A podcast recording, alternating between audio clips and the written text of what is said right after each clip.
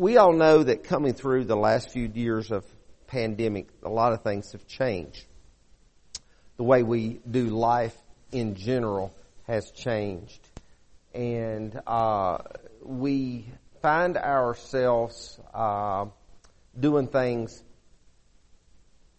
different ways, different manners. But one thing I've noticed is that people's demeanors have changed to me overall. I think it seems like we're more impatient than we used to be for some reason. I don't know. But, mine and Sarah's pace of life, not necessarily our lifestyle, but our pace of life, we eat out more than we should, but yet the pace of life sort of mandates that we do in many cases. There's a lot of jobs out there that are available and to be had. Okay, great guys, y'all did great. They got it. Somebody had to let Sarah know she went to get the Mac. But there are a lot of jobs out there that people can find to make their money and their living at. But do you know what? You know, some of those jobs, I don't envy those people at all. I don't envy people that work in the retail business right now. You know, retail I worked in it for a short stint many years ago, and that was enough for me. 9 months of retail work, that was enough. People that work in the service industry, in particular in the restaurants, that are waiters and waitresses.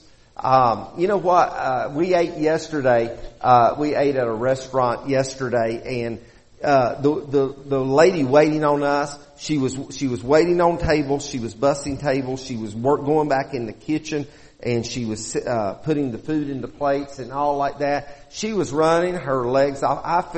I really felt for that lady, and all the time she was very pleasant.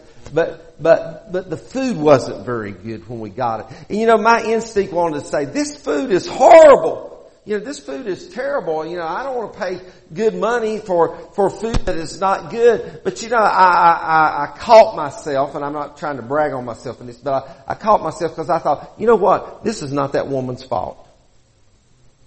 She's just waiting on us. You know, and so we're not complainers, are we, Sarah Jane? We're not complainers. So we just went ahead and paid the bill and we got, and, you know, and went on our way. But I would not want to be a waiter in today's society. I would not want to be. Actually, I wouldn't want to have been a waiter in yesterday's society. I would not want to have to be waiting on people, but. That's what I want to minister to you about this morning along that lines and along that thought. We welcome you back to Voice of Praise today. I want you to turn to Isaiah chapter 40, verses 27 through 31. Isaiah chapter 40, verses 27 through 31. And the scripture reads, and I'm reading from the New American Standard Bible this morning, a little bit unusual, but it is a version I really, really like. But I did it for some particular wording. Why do you say, Jacob, and you assert, Israel, my ways is hidden from the Lord, and the justice due me escapes the notice of my God? Do you not know? Have you not heard? The everlasting God, the Lord, the creator of the ends of the earth, does not become weary or tired. His understanding is unsearchable.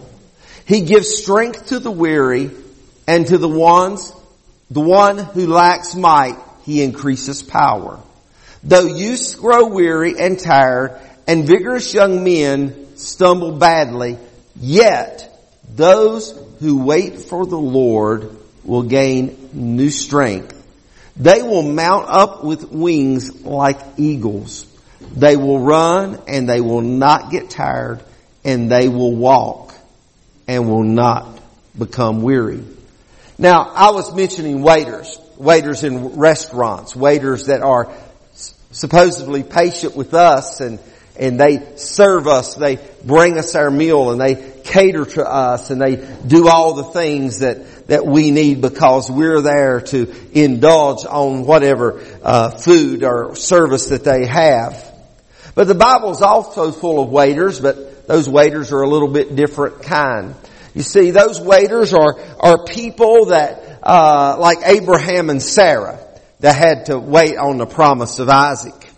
There are people like Noah that waited not only on the flood to come, but then he had to wait on the flood waters to subside. There's people like Joseph, that Joseph had to go through being sold into slavery by his brothers, and to being accused of attempted rape, to being in prison and being mistreated. But Joseph waited for his time to become ruler. Jesus had to wait for his time to be fulfilled here on earth. Mary and Martha had to wait for Jesus to arrive after Lazarus had died. And the disciples had to wait for the promise of the Holy Spirit. Waiting is difficult at times. Waiting is tough. In fact, Webster says this in his dictionary. He says, waiting is the action of staying where one is or delaying action until a particular time or until something else happens. You see, waiting is being patient. Most of us struggle with that. That's why we struggle in the stores. That's why we struggle with the waiters and the waitresses. That's why we struggle with the checkout counters at Walmart. Which, by the way, I don't know this to be true, but I did see this the other day. I saw that Walmart is going to be closed Thanksgiving Day so they can let all their self-checkout people off to be with their families. You know? We even get impatient with that, don't we? We get impatient. You get impatient with the preacher sometimes. It doesn't worry me. It doesn't worry me when I look back and I see some of y'all nodding off. It doesn't worry me when I see some of y'all looking at your watches. Now, when I do get worried is when I see you start going. Yeah. So we struggle with patience. Waiting is actually exercising trust. It's exercising trust. You're waiting. You're hoping. You got, wishful thinking at the worst, but hopefully you got more than that. But waiting is exercising trust. Waiting is actually having faith. Actually, waiting is having faith. Now sometimes, my wife, sometimes she has to wait on me. I have a terrible bad habit or a problem. Now I know you look at me and you say, well, I didn't think he had any bad habits, but I do. My habit is everywhere I go, I seems like I find somebody I know. Last night I went to take haul the garbage off from the house, and I left and left Miss Sarah on the couch. She was watching Hallmark through her eyelids, and so I just went on out. But I accidentally forgot, and I never do this, but I did last night. I forgot to take my phone. Well, I went to take the garbage off, and I went to the receptacle center, and there a friend of mine runs a little store just down the road, and I thought, well, I'm going to stop by and see Steve for a few minutes. Hadn't seen him. An hour and a half later, I show up back at the house, and when I get within the range of my cell phone, my watch starts popping up, and it's Sarah texting me and said, where are you at? Are you all right? Are you okay? She said, and I got home. She said, I didn't know whether to call Zach, my son. I didn't know whether to call Zach. I didn't know what to do. Where were you at? But she waited on me. She waits on me all the time, because I have a bad habit of running into people. Not running into them, but encountering people that I know. So she has to have faith that I'm going to get back to the house. But waiters even have their struggle. Because when we think about these biblical waiters, Sarah, not my Sarah, but Abraham's Sarah, became impatient waiting, and she encourages Abraham to have a child with Hagar in order to, if you would, keep God's promise. But that wasn't the promise that God had made. God promised them a child. He didn't say, I'll promise you a child with Hagar. You see, sometimes we get impatient, and Ishmael comes into the scene, and that's a whole nother story within itself. Martha got impatient with Jesus because she said to Jesus, if you would have been here, Lazarus would have never died. You see, sometimes we don't like waiting. Sometimes we fall short in waiting because we won't stay, or we get impatient, or our trust wavers, or our faith wavers. Now, I want to preach to you this morning a thought that being a waiter has its privileges. Three common occurrences that happen among waiters. One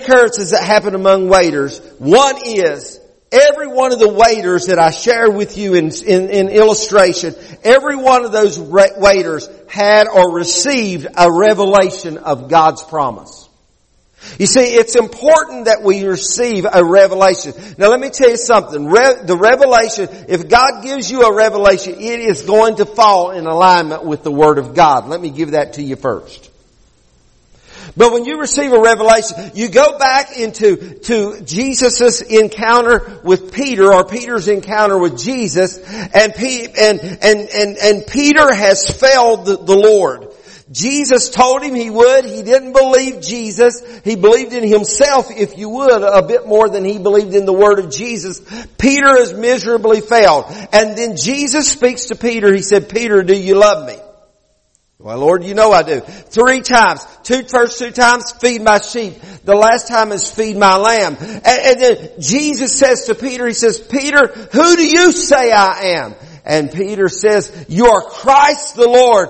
And Jesus says, "Peter," Simon, at that time, his name hadn't been changed, actually. He said, "Simon, upon this rock I will build my church." And Simon's name instantly gets changed to Peter, or Petra, which means hardness or rock. And not because that Peter had answered the question correctly or anything like that, but what Peter identified with, he had received revelation of who and whom Jesus was.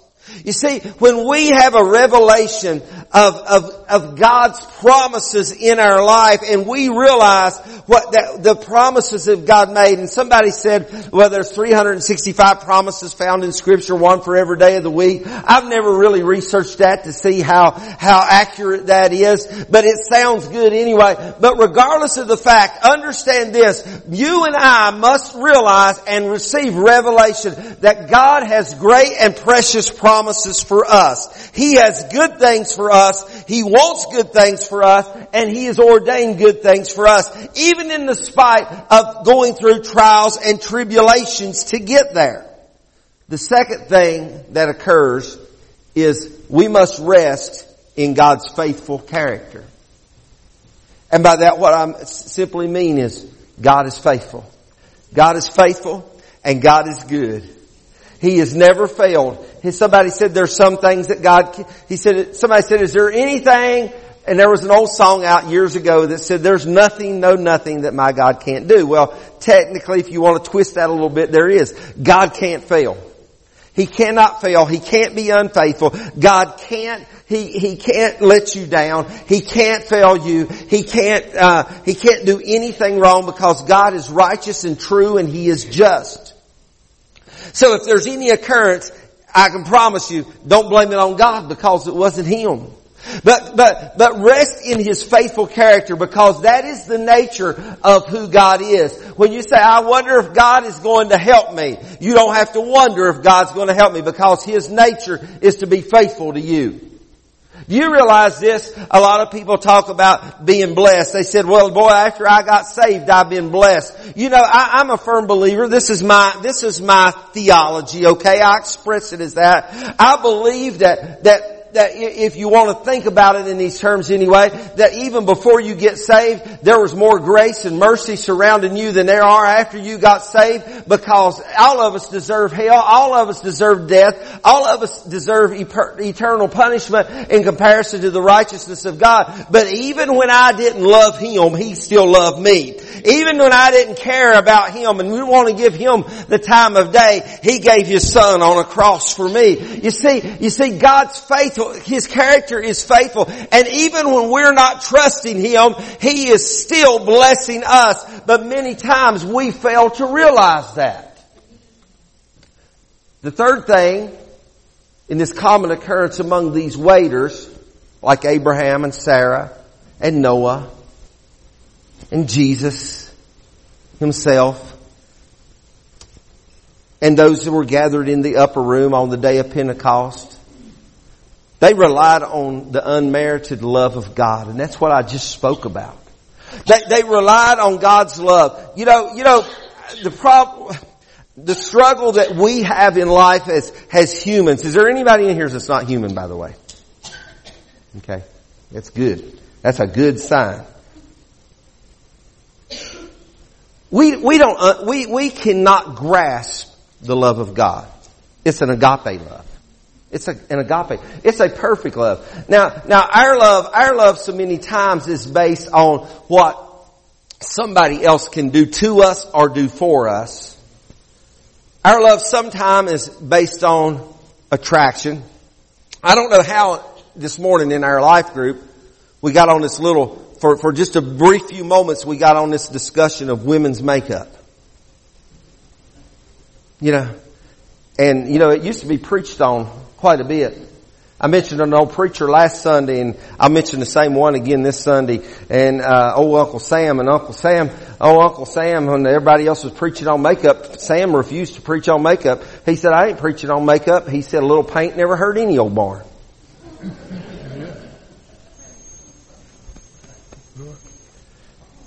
But do you know, we find ourselves attracted in many ways. We find ourselves attracted to hair color and hairstyles. We find ourselves, attracted to maybe what we think or consider as wealth or prosperity. We find ourselves attracted in many, many ways, and we call it love. You listen to songs, secular songs especially, and there's songs about love. And most of y'all know I'm a bluegrass guy. I picked banjo since I was 10 years old and I like it. And listen, if you got a love song in bluegrass music, I can promise you what's going to happen. Somebody's going to get drugged down to the creek. They don't get killed. They don't get buried behind a waterfall. Somebody's going to find them 5 years later, and the sheriff's going to come arrest you, and then they don't put you in the Brushy Mountain Penitentiary for the next 99 years in one dark day. That's what happens. Okay? That's what happens in those songs. But love, God's love is not that kind of love. God's love is a perfect love. God's love is really something, again, that we can't imagine and we can't grasp. Listen, what we do, we try to entice one another to love us. We do. That's why, ladies, I'm sorry, but that's why especially you younger ladies, if there's any unmarried in the room, that's why you fix your hair up. You don't go out on no date with no curlers. I don't even know if people do curlers anymore, but you don't go out on no date without your hair curled and without your good clothes on. You don't do that. You want to dress up and you want to look nice for this guy that's coming by. And let me tell you something, the men's got as bad as the women, maybe worse with their hair thing. I got a friend of mine, I ain't gonna name his name, and he'll probably listen to this, but I would just like to have what he spends in Tresemme hairspray. Yeah. We try to do things to make ourselves attractive to the other person and look good. And I like my wife looking good for me. I think she does a good job at it myself. I'm real happy about it anyway. But even at that, that's not love. The point I'm trying to make is this. We really can't do anything to make God love us. You cannot dress yourself up enough. You cannot do your hair enough. You cannot put on enough makeup. You cannot put on enough Tresemme hairspray. You cannot have your nails painted a certain color. You cannot wear a herringbone tweed suit and a Donald Trump necktie or anything like that and make God love you anymore than He already loves you. You see, that's where we get messed up on God's love. Because love to us in the natural is something that there has to be some merit there for. We have to earn it to some degree or another. But Jesus just loves us for no reason. He loves you for no reason at all. other than you. Other than you. So, 3 common occurrences. They had a revelation of God's promises. They rested in God's faithful character, knowing that God was going to be faithful to them. And they relied on His unmerited love. Now,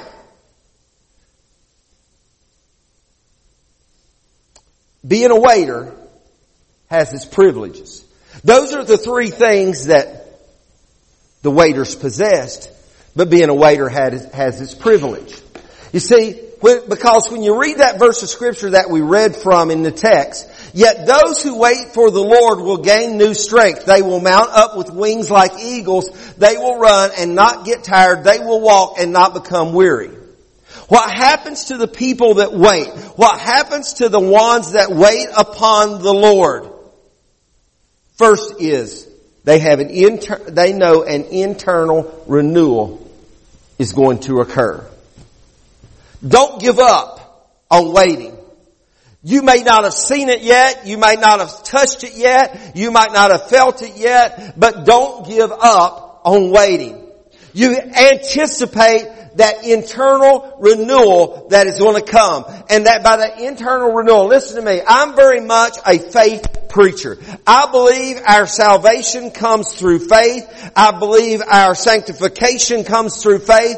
I believe our spirit baptism comes through faith. But I don't negate that's the point that there's feelings involved and there's sensations that we will experience. But if we are dependent on the feelings, we will be misled. Every experience that I have with God has to come through faith. He is a faith God. You hear him talking that we are a faith-based religion. Everything I get from God has to come through faith. Faith is the substance of things hoped for, the evidence for things that have not yet been seen, is what the Hebrew writer said. I have faith that if I will wait upon the Lord, if I will trust the Lord, if I will be patient with Him, if I will serve Him, and that an internal renewal is coming, and that internal renewal says, in that Scripture says, for the Lord will give, those that wait for the Lord will gain new strength.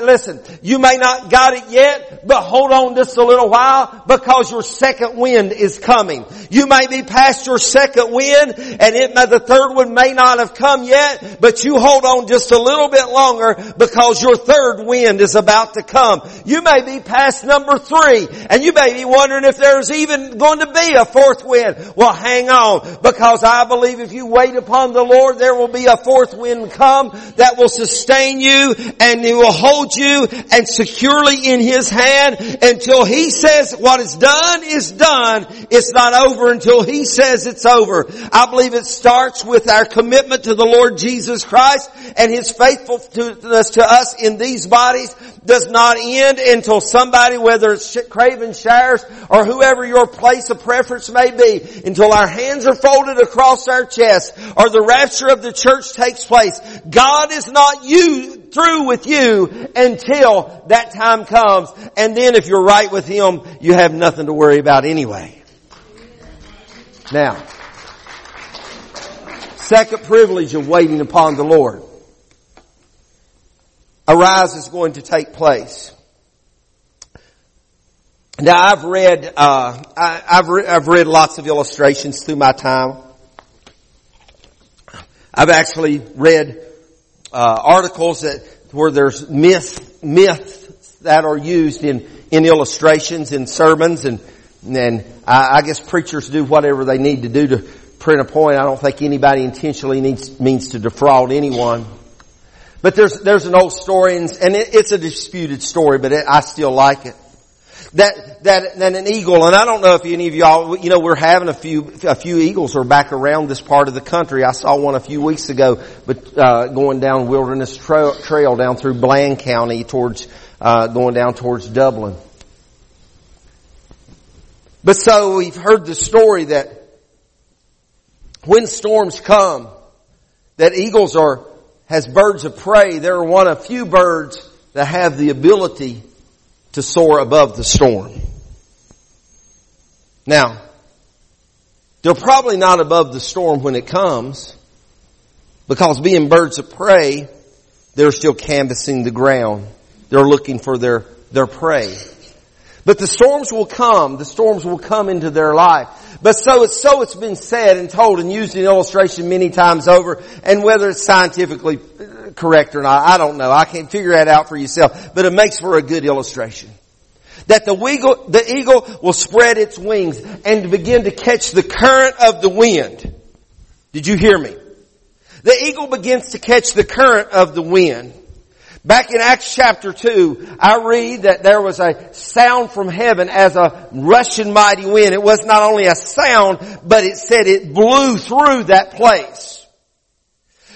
I believe if we will wait upon the Lord, the storm may be hard, the storm may be, it's black, it may be rough looking, things may be horrible looking, there may be a flood over the earth, it could be this, however bad your storm is, it could be bad, it could be really, really bad. But suddenly, those that wait upon the Lord, He will renew their strength. When their strength is renewed, their wings will spread, they will catch an upward draft, and suddenly the eagle finds itself not underneath the storm, but the eagle finds itself soaring over the storm. Let me tell you what, God is wanting to, if you will wait upon Him, if you will be patient in Him, if you will trust Him, if you will have faith in Him, He wants to take you to a higher level than you are now. And He will strengthen you and He will do that, but we must wait until that time comes. The third thing is a display of outward strength will occur when we're good waiters. For good waiters, that display of outward strength will occur because in that verse of Scripture, we find that they will mount up like eagles' wings, but not only that, but they'll run and they won't get tired. Hello. I can't run as fast as I used to could. It hurts, to be honest with you.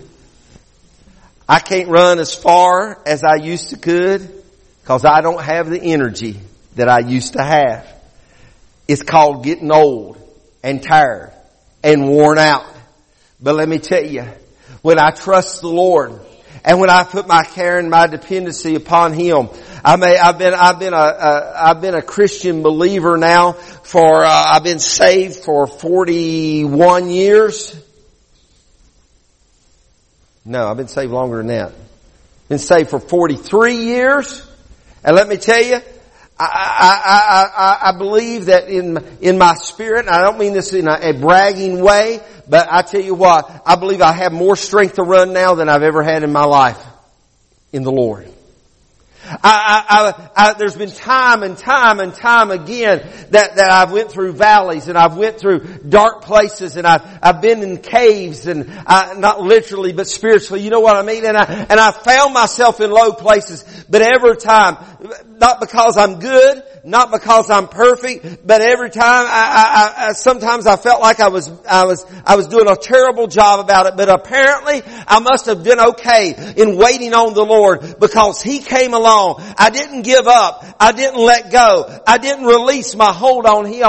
I can even remember one day riding down the road in my old pickup truck going to Roanoke Memorial Hospital. And as I was traveling down 81, it seemed like heaven had been sealed over for months. And I looked up to the heavens and as I was driving that old truck, and I said, Lord, if I never feel You again in my life, if I never sense Your touch again in my life, I will love You and I will serve You and I will proclaim Your goodness. Lord, I'm going to be faithful to You. Suddenly, all of a sudden, the cab of that little old Ford truck, yes, it was a Ford, but suddenly the cab of that truck filled up with the presence of the Holy Spirit, and God began to take me to a place of renewal. He began to raise me up above the storm, and an outward amount of strength came into my life, and I not only became strong spiritually, but I began to once again become strong physically in my life.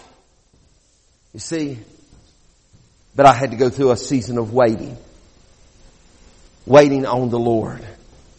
Waiting on the Lord. The fourth one. If we will wait upon the Lord, He will renew us internally. He will raise us up. He will raise us up to a high place, the eagle's place.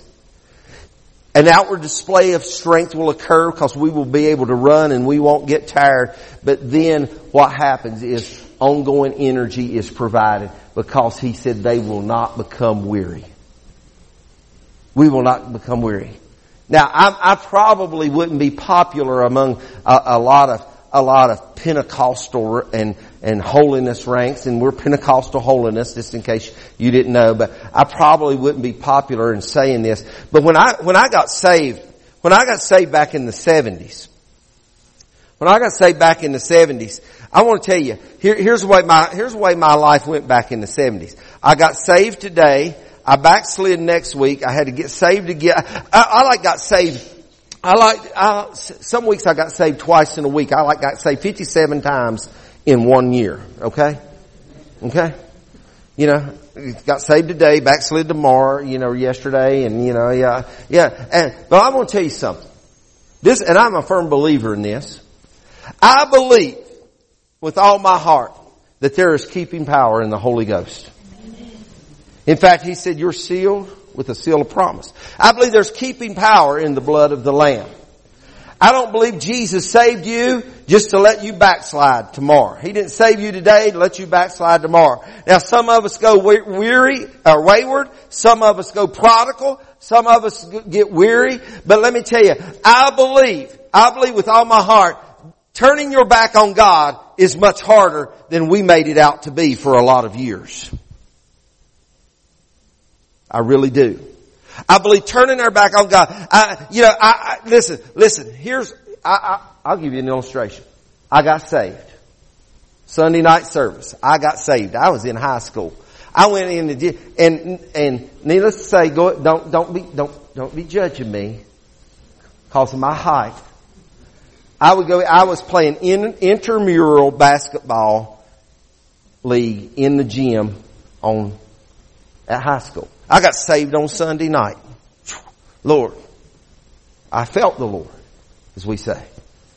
Monday morning, I went in playing intramural basketball, and somebody threw the ball up to me really hard, and it jammed these two fingers up right here. They swelled up and turned blue.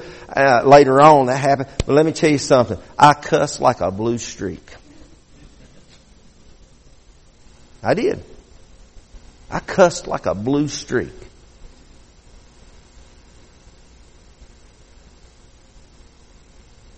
And I was taught, at least I felt indoctrinated as such, you ain't saved no more because you just said a bad word. You ain't saved no more. Now, let me give a disclaimer. I'm not saying as Christians, we should go out and practice using foul language. I'm not saying that at all. But I'm saying, I was taught that almost like you zapped into this perfectionism, and all of a sudden if you said something you wasn't supposed to say, you did, y'all know what I mean. I know it never has happened to any of y'all. I know that, But all of a sudden you just backslide. And we imagine, and we actually classified our salvation experience as you just turn it on. It's like turned off. Let me tell you, I come to a place in my Christian walk, in my maturity in the Lord, I found out there is keeping power in the blood of Jesus Christ. Now, can I separate myself? Can I divide myself from the Lord? Can I go wayward? Can I go totally prodigal on Him? Yes, I can. But this doesn't happen because I didn't happen to encounter a conversation with Heath just right. You see that, and I don't know how I got off on this because that wasn't my message at all. But here's the thing, what I want to say to you is this. Just because you felt fallen along the way, you need to get up and dust yourself off, shake your shoes off, recommit yourself to the Lord, ask Him to forgive you of those those shortcomings in your life. Listen, just because you may have blundered along the way doesn't mean that he's standing over you with a big number 9 skillet waiting to whack you over top of the head. He's waiting for you to get up, dust yourself off, get back on the road, and to follow him and wait upon him. And if you will wait upon him, he's got for you internal renewal. He's got for you a rise. He will raise you out of your place. He's got for you an outward display of courage. You will run and you will have ongoing energy. You will not grow weary because there is keeping power in the blood of the Lamb. We sang about it. We talked about it. We preached about it. But there is power. There's wonder-working power in the blood of the Lamb. It's ongoing and it's working and it's keeping. I'm glad that he can keep me. Listen, I'm glad that he keeps me whenever things are going bad. I'm glad that he keeps me whenever I find myself failing him. He never fails me. I'm glad that he doesn't dislove me when I fail him, because his love is not based on my performance. It's not based on a merit scale. His love for me is because he just simply loves me. Over the years, there was a great evangelist that just passed away a number of years ago. His name was Billy Graham. Billy Graham was, he was like, I didn't grow up in a Christian home per se, but let me tell you, Billy Graham crusades, for those of you that are younger. Yeah, every night, the 6 o'clock local news would come on, the 6:30, network news would come on. A guy named Walter Cronkite on the channel we watch most of the time. And then after that, you better watch out. If a Billy Graham crusade was coming on, Daddy made sure everybody was sitting in the living room and you kept your mouth shut while Billy Graham was preaching. Anybody know what I'm talking about? Mm-hmm. Yeah, 2 or 3 of you. But for many, many, many years, at the end of any message that the late Dr. Billy Graham preached, there was a guy named George Beverly Shea. And he was one of these that sung like this, I call it opera singing. What do you call it, Sarah? She don't know. He just calls it singing. You want to go back to the guitar? And Billy Graham, or George Beverly Shea, he would be up there with a songbook and he would sing that song. Just as I am, without one plea.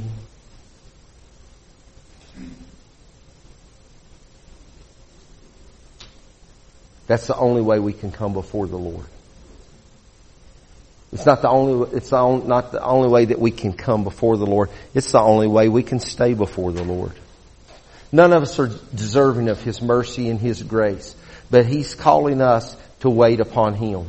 No matter what's coming our way, no matter what's happening to us, I'm not saying it's not important. I'm not saying it's not hurtful. I'm not saying it's not hard. I'm not saying it's not difficult. I'm not saying any of that at all. But what I am saying, if we will wait upon the Lord, if we will be patient, if we will have faith, if we will have trust in him, if we will have some type of expectancy of something and what is about to occur and what he's about to do, if we will wait upon him, then those who wait upon the Lord will gain new strength. They will mount up with wings like eagles. They will run and they will not get tired, and they will walk and not become weary. Everything that we could possibly need, he will supply. But we have to wait.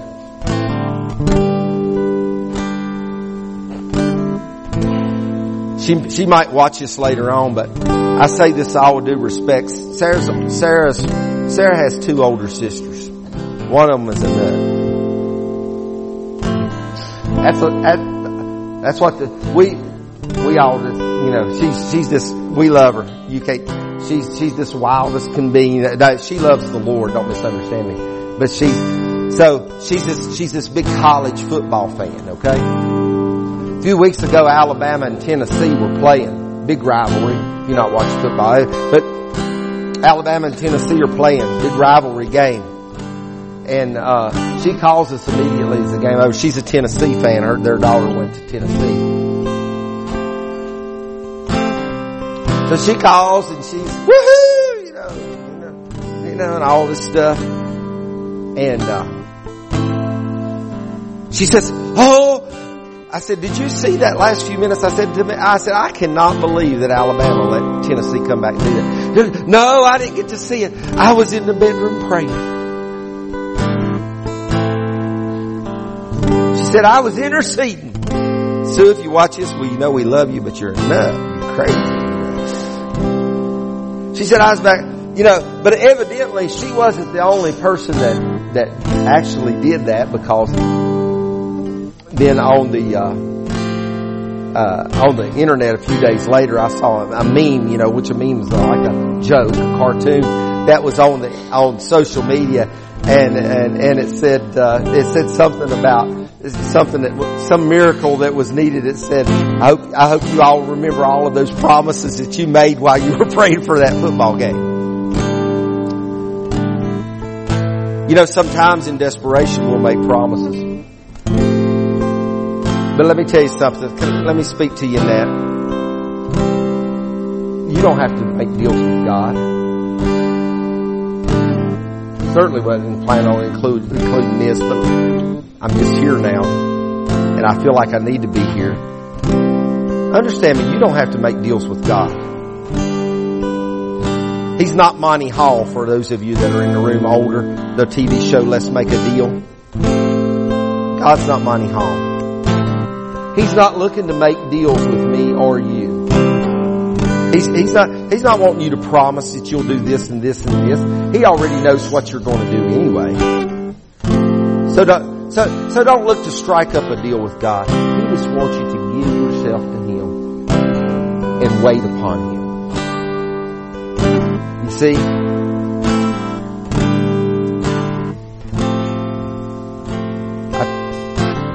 Being a waiter has its privileges. Not a waiter at Cracker Barrel or whatever else other restaurant that you may prefer to frequent. But being a waiter waiting upon the Lord has its privileges. Because in due season, God is going to show up and He's going to bless you. He's already blessing you. You just don't realize it yet. But He's going to show up on the scene. And great things are going to happen. But we have to be patient and wait. Let's pray. Father, as we come to You, Lord, I pray for everybody in this room, for those that may be watching by live stream. God, I pray as we wait upon You, Lord, that not our will but Yours be done. As we wait upon You, Lord,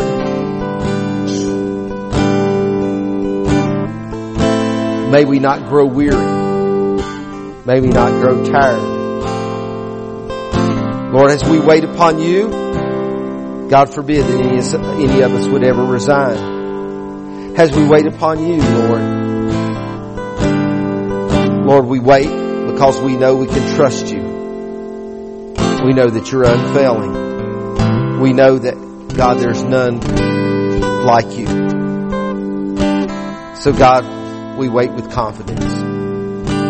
And Lord, as we're coming to the conclusion of this day, this morning, Lord, I pray for those that are in this service, those that are watching. God, I pray that today, that for some that maybe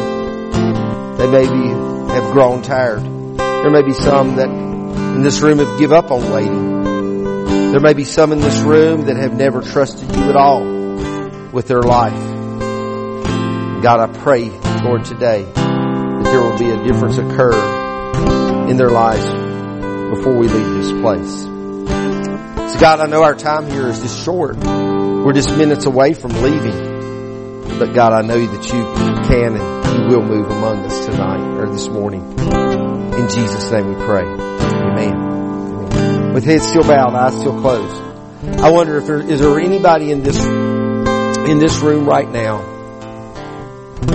that would say, Pastor, I need to be saved. I've never given my heart and life to Jesus. Without any embarrassment, I don't call people out. I don't come and get you. this room, anybody says, Pastor, I need to come to know Jesus. Or maybe you're in this room and you feel like the need of rededicating your life to the Lord. You feel a long ways away from it. Is there one person in this room?